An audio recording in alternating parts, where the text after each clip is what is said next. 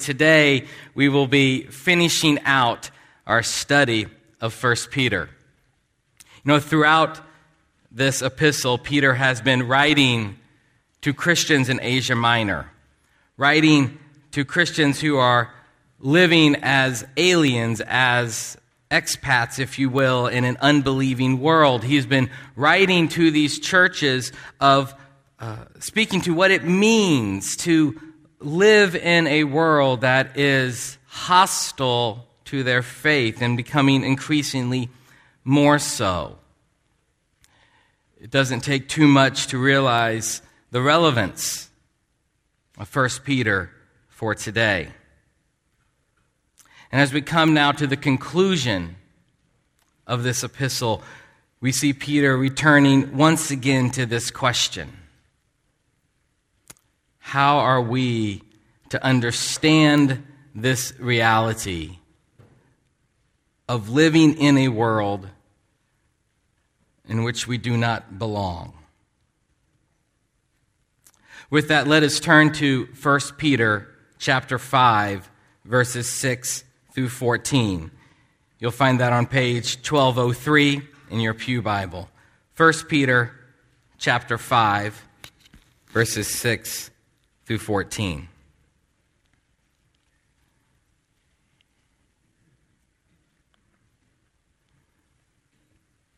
Humble yourselves, therefore, under God's mighty hand, that he may lift you up in due time. Cast all your anxiety on him, because he cares for you. Be self controlled and alert.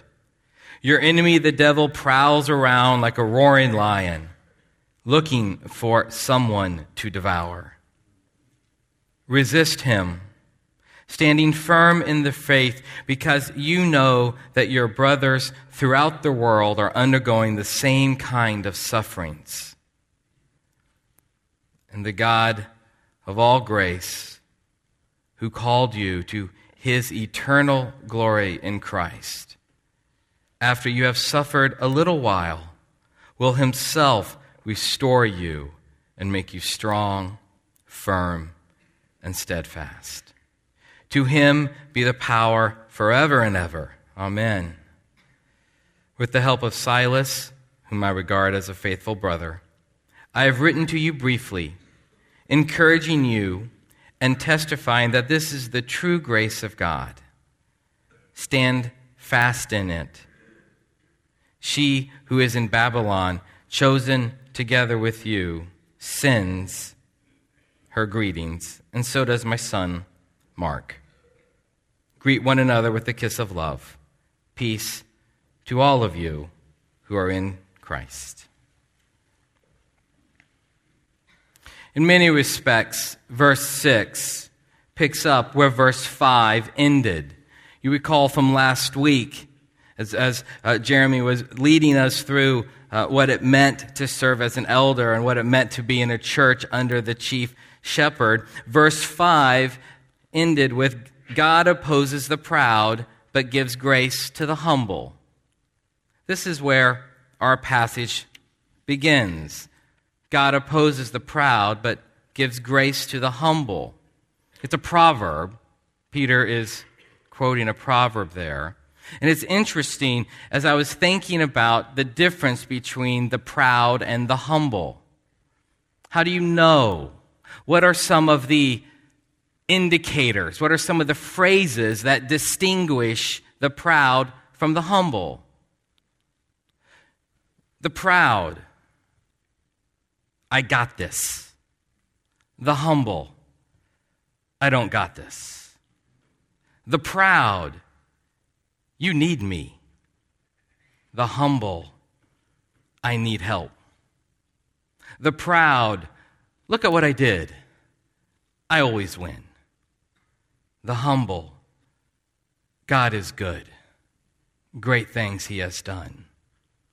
The proud, I'm better than you. The humble, by the grace of God, go I. Just so we're clear, in case we missed it from last week. God opposes the proud. God opposes the proud, but shows favor on the humble. I think that is one of the great truths we must hold on to.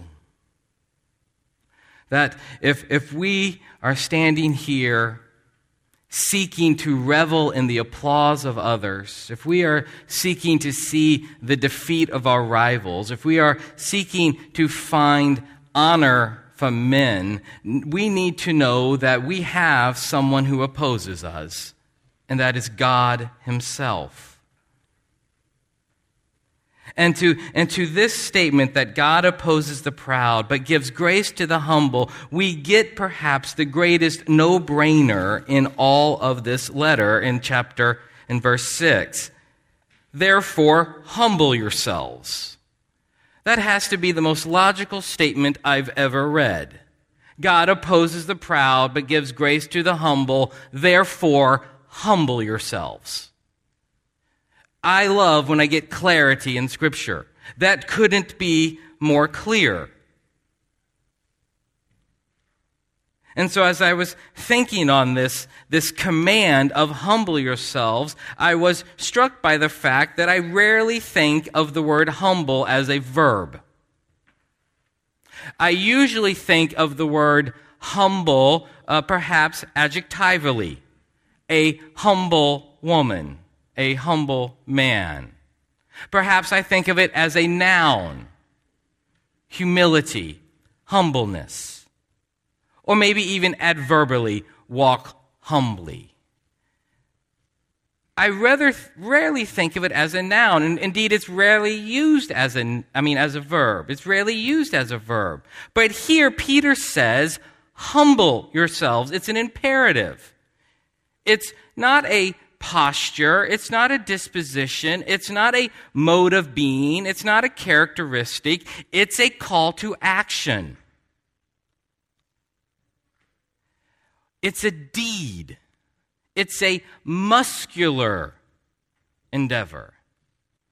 And so, as I was thinking, what does it mean to humble as a verb, as an action? How does one humble oneself? I think there are various ways one can go here. But Peter gives us an indicator, I believe. Peter gives us here how he understands this. Notice again in verse 6 Humble yourselves, therefore, under God's mighty hand.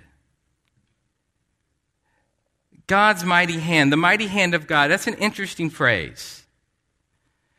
It's in the Old Testament almost exclusively used to refer to the Exodus story. That the phrasing God's mighty hand or the mighty hand of God isn't a phrase that occurs throughout Scripture just as a, a way of speaking of God's power. In fact, it's almost always used in the Old Testament to refer to what God did when he delivered his people out of Egypt. We see it in Exodus, all over Deuteronomy. You know, that's the mighty hand of the Lord has brought you out of Egypt. Out of God's mighty hand, you were brought out of Egypt. In other words, when Moses spoke of what God did in liberating his people, he used the phrase, the mighty hand of God. And, and I think if, if we're understanding the context correctly, then, if we're understanding uh, Peter's use of this phrase, what, what Peter is talking about when he says to humble ourselves, it's within this sense of the Exodus story.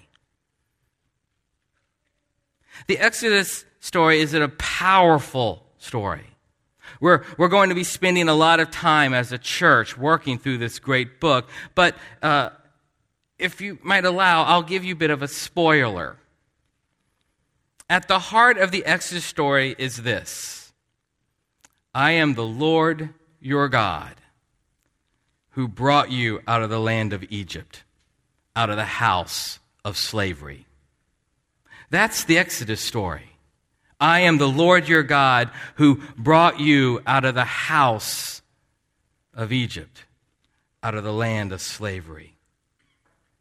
By using hand of God language here, Peter, I believe, is telling us that to be humble is to recognize and accept, accept that the trials and suffering we experience because of our faith, the trials and suffering that we experience, we must accept it is not our job to fix. It is not our responsibility to make them cease. It is not our obligation to correct. To humble ourselves is to recognize that God is the one who brings us out of the land of Egypt. And so, when we are to humble ourselves in this culture that is becoming increasingly more and more um, against Christ, against the gospel, it means accepting the fact that the job we didn't get because of our faith, that the team we didn't make because of our faith, that the mocking we received because of our faith, that the beating we endured because of our faith, that the martyrdom we might face because of our faith, we must accept that it is not our power to fix. We must not demand fair treatment. We must not rely upon the cleverness of our argument or the strength of our logic to find solution. I think to humble ourselves is to accept that our hope for rescue is the very same hope the Israelites had in Egypt. That is the mighty hand of God. To accept that we must call upon God. And maybe that's the best way to understand this imperative. Humble yourself means to call upon God to rescue. And if, if we're seeing this right, that this is indeed what it means to humble ourselves, then it makes sense with what Peter says here regarding the purpose of accepting that God is the one who calls, that we call upon. For notice in verse 6 Humble yourselves, therefore, under God's mighty hand for a purpose, that he may lift you up in due time. That he may lift you up. We are to humble ourselves. We are to accept that this world stands against us and that it is the mighty hand of God that rescues us. We must humble ourselves in this. Why? So that he may lift us up. Again, this is the story of Exodus. Have you ever really thought of the story of Exodus? It's, it's, it's fascinating. The, uh, it all begins with Joseph getting to Egypt. You remember Joseph, he had a, bit of a family squabble. He had, he had some sibling problems some uh, uh, uh, not unlike most families uh, there was some competition among the brothers uh, i have three sons. I see this on a daily basis. I will never give one of them a really nice coat.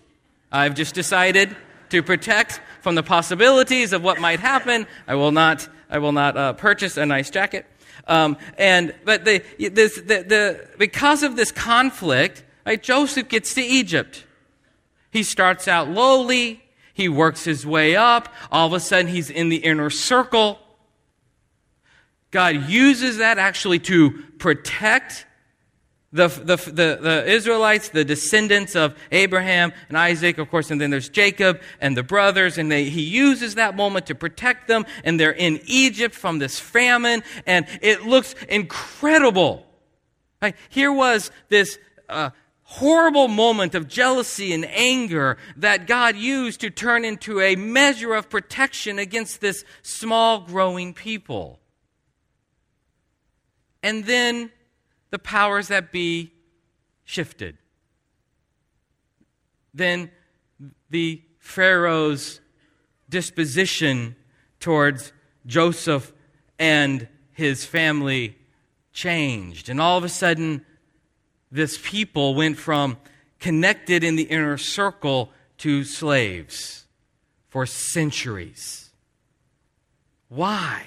Why, why would the people of God, who seemingly were protected under famine and given privilege, now be put into slavery for centuries? So that at the appointed time, God could reveal himself as the one who sets the captives free. For God to reveal himself as the one who brings people out of bondage, there was a necessity of bondage.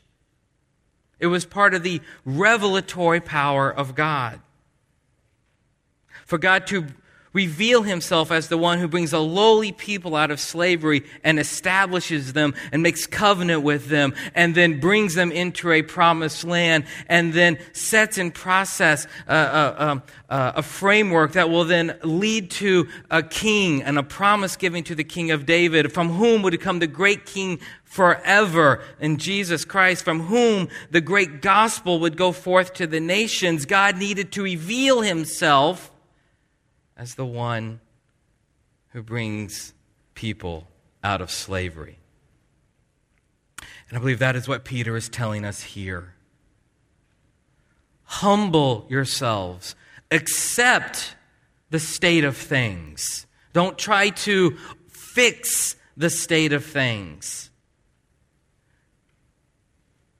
Because God will use this to reveal who He is, and He will lift you up in due time. This is the story of Christ.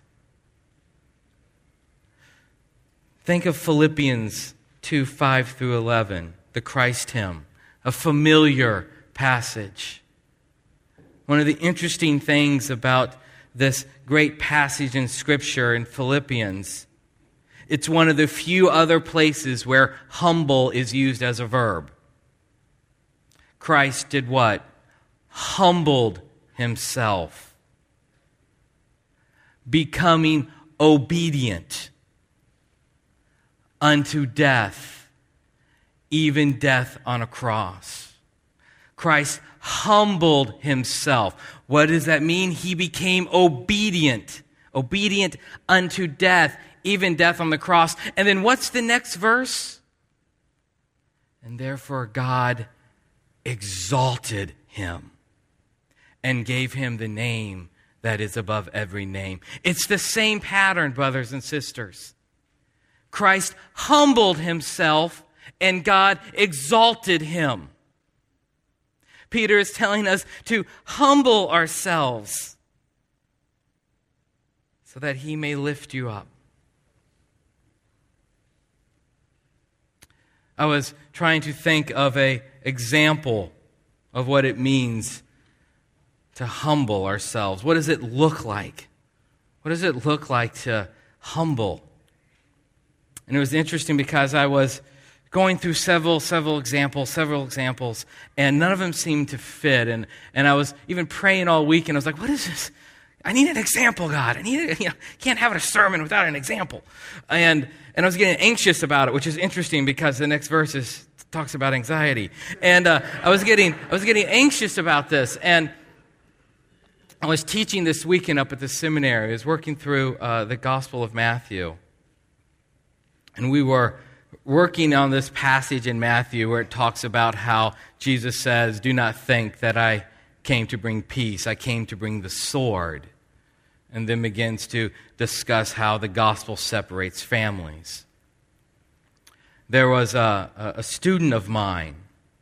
Uh, I had heard her story before. She'd been in several of my classes. She is a, uh, a, a, type of person that just makes you, makes you smile. She's uh, uh in her 50s, maybe 60s. I'm not a great judge of that.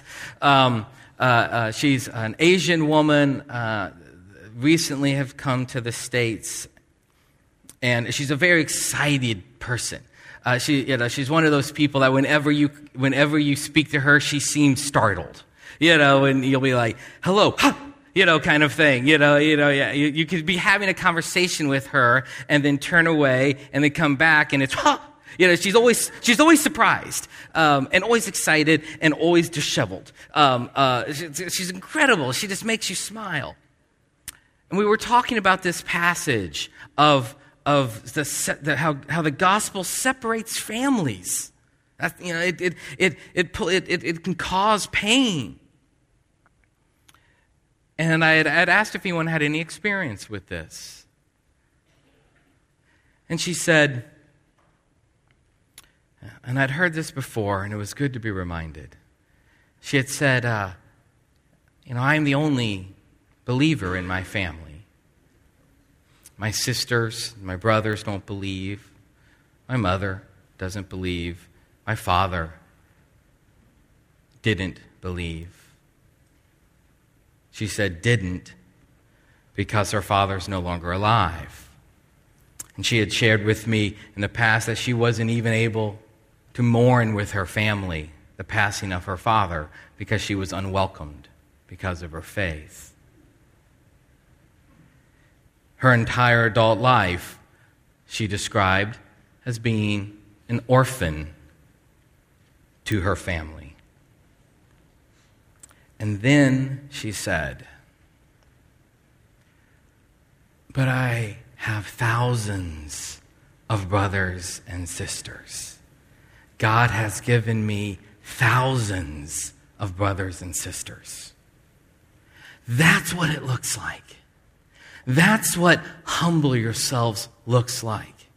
It's, uh, she didn't have an anger towards her, her, her natural family. She didn't display this, this uh, urgency to try to somehow fix it. She accepted it. She was sad. But she accepted that that was what following the gospel meant for her in this age that rejects the gospel. She accepted it and then saw the goodness that what God was giving her. That, that accepting the gospel meant realizing she was losing her blood relations and could not even mourn her father. But it also meant having thousands of brothers and sisters. I think this is, this is why when, when Peter is writing here, that the very next verse he comes to, verse 7, is cast all your anxiety on him because he cares for you. The, the, the language here is actually interesting. and in the English, we see it as, as two sentences. It's, it's really one sentence. In fact, if you look at a bunch of different English translations, some have cast as an imperative, some have by casting, and that's a little bit closer. In other words, cast your anxiety is, uh, is, is not a separate idea from humble yourself. The, the, the sense of it is more humble yourselves by casting your anxieties. That casting your anxieties upon God is what humbling yourselves look, looks like. To, to hold on to anxieties, to hold on to the fear of what may happen if we stand on faith, is a form of pride. I think that's what Peter is saying. That if we hold on to our anxieties and our worries, we are being prideful. But if we accept that, uh, that God is the one who can bring us out of Egypt, if we accept that, then we in turn give Him all of our concerns and fears and anxieties. Being humble means saying the burden of solving these problems I'm facing is not mine. Pride says, I bear the burden of solving these problems. Humility says, God will take care of it. We either have to decide that the anxieties are ours to fix or His. If we are prideful, we say, I got this. If we are humble, we say, I need help. If we're prideful, we say, I'm a winner. If we're humble, we say, God, help. You see, the, the, the pride are always anxious because they believe they can control. They're anxious about what tomorrow holds because tomorrow is a competition. The humble put it all on God. Now, don't misunderstand me. This isn't some sort of I surrender, I surrender to fate, whatever will be, will be. This is not, this is not what Peter is saying. He's saying, I trust God. I trust God to care for me no matter what the world throws at me. I trust Him. He has it. Cast all your anxiety on Him because He cares for you. This doesn't mean that you'll get the job you want. This doesn't mean you'll win the contest you're in. This doesn't mean you'll get the girl you're after. It just simply means God cares for you. In this world, in this age, there's going to be a lot thrown at us. There was being a lot thrown at the churches Peter was writing to. Well, not to be worried because our God is not ignorant of our plight. Our God is not unconcerned. In fact, our God says there is a day that is coming when He will say, Enough, enough. It's time to exalt you.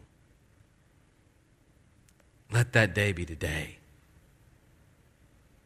And so, if this is right, if verses 6 and 7 are talking about hum- humbling ourselves in a way that is to accept the suffering and putting all of our fear on God, trusting that He is the one who sets the captives free, trusting that we can't walk out of Egypt on our own, but it is God who must bring us out. Then, then I think this helps us understand verse 8 and verse 9. I was having, I was having a lot of trouble with the connection between 6, 7, and 8, 9.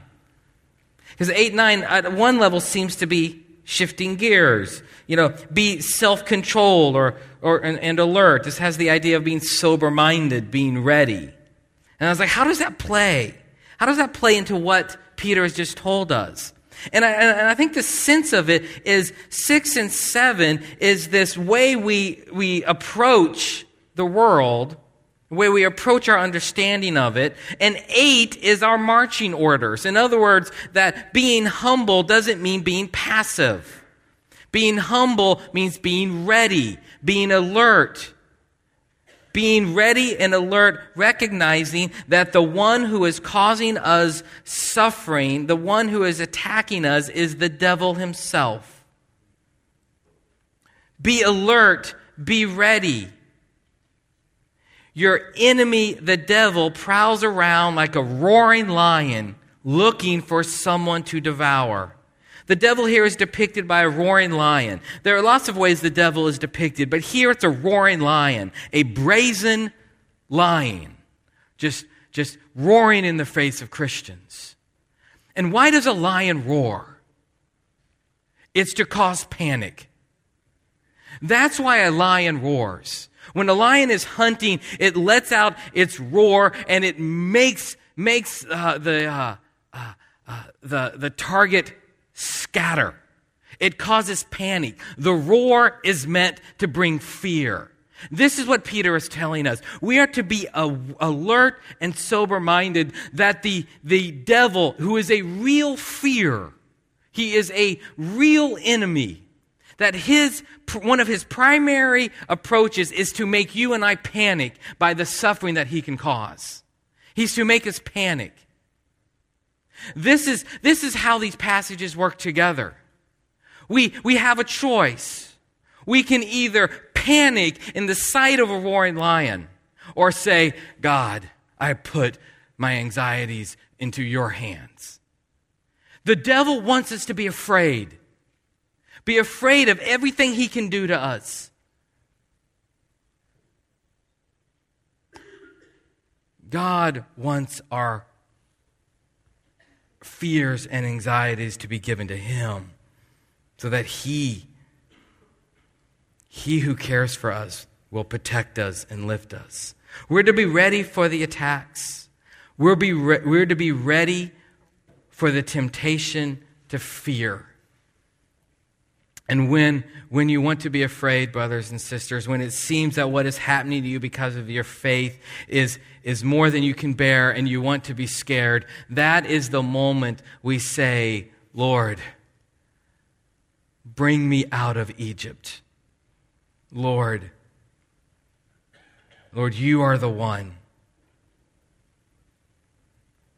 And so Peter says this is how we resist. We resist the roaring lion this way. We resist the roaring lion by giving God our fears and anxieties.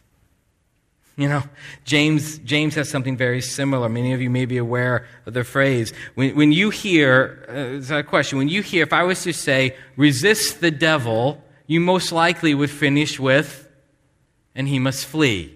Right? That's what we know from James. Resist the devil and he must flee. I really wish Peter had said that here. You know, I, am rolling through this. I've got the roaring lion. I've got that he causes fear. And I get in verse 9, resist him. And I want Peter to say what James says, and he will flee. Peter doesn't say that.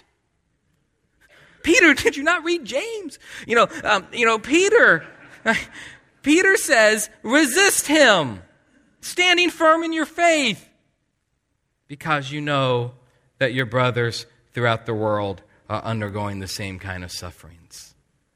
Isn't that interesting? Peter says, resist him. Why? Not because he will flee. And don't misunderstand me. I'm not saying I'm not, I'm not speaking against that. I'm rather pointing out what Peter says resist him. Resist him. Because this is happening to others as well. I, I can't help but chuckle. It seems to fit very well this humble yourselves idea. Peter, in essence, I think, is saying, resist him, but no, it's not all about you. There's a sense of that. Right? He's saying, resist him, but it's bigger than you. Resist him because he's not attacking you. The lion isn't attacking you because it's about you. It's about Christ. It's always about Christ. The devil hates God, hates Christ, and hates all the followers of Christ. And that's why he's attacking. And so Peter is saying, resist him humbly by realizing it's not about you. And take comfort that there are others suffering as well. Take comfort that there are others suffering as well. Don't panic. Stand firm there are others going through the same. And that is a comforting thought.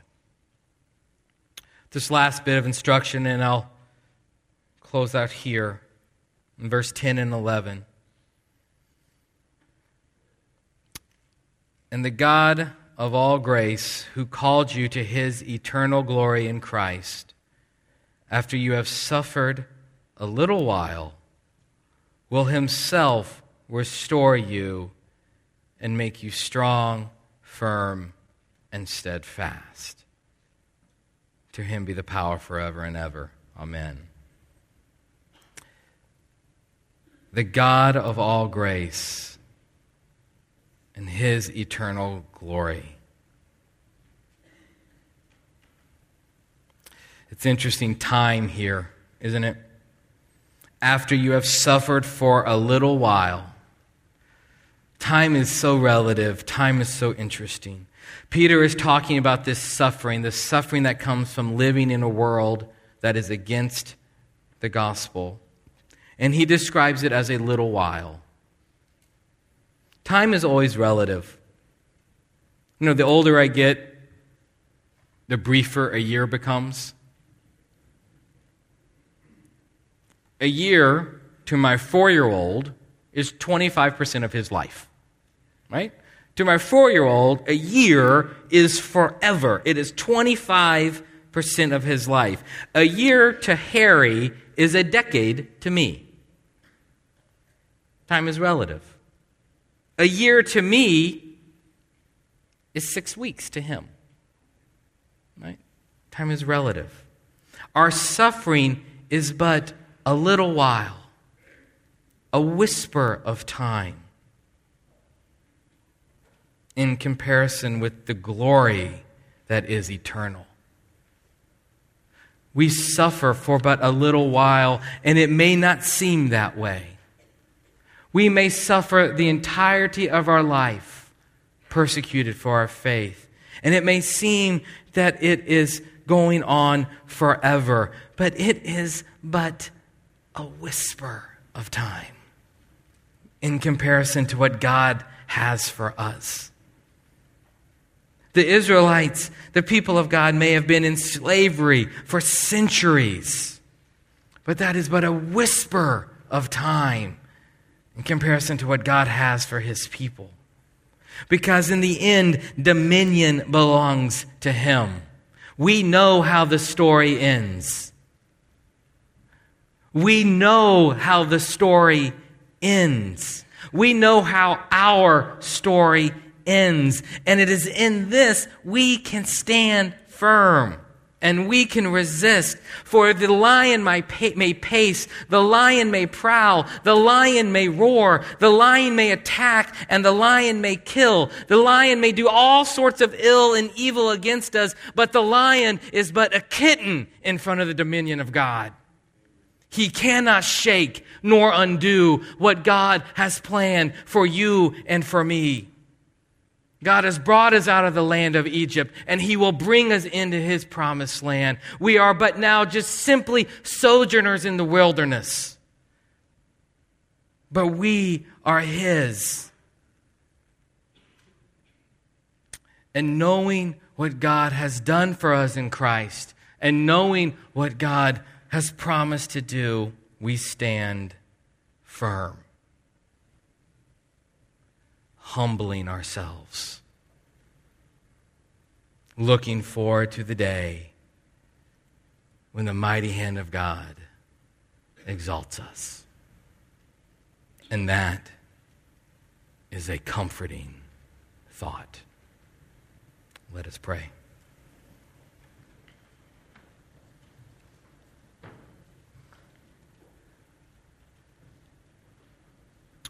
Father, You, you are the great liberator. You are the great sustainer. You are our great hope.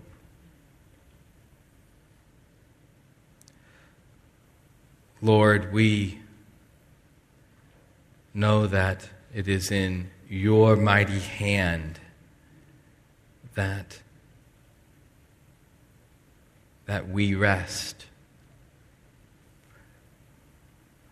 Lord, it is so hard to not be prideful. Lord, it is so difficult. Lord, help us to be humble. Help us to accept that the suffering we experience for standing for you, Lord, is not our problem to solve. Lord, help us to accept that, that you are the one who cares for us, that you are the one who will exalt us, that you are the one who answers the lion.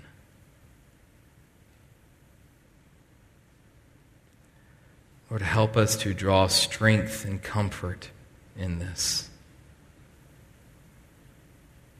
Father,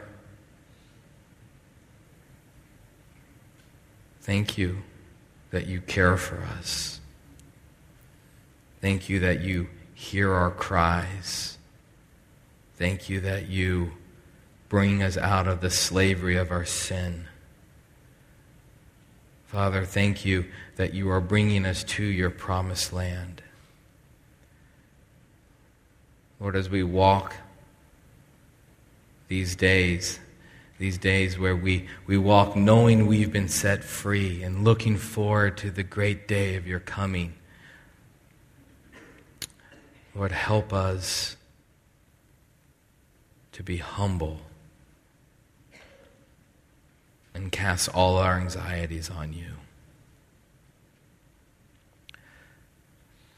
Lord, you oppose the proud and you give favor to the humble.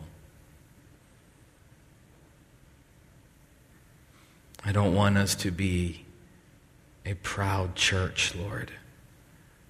I want us to be a humble one. For the dominion is yours and the glory is yours. And these days are but a whisper and a moment, Lord, and we praise you for that. And we hold to the promise of your glory.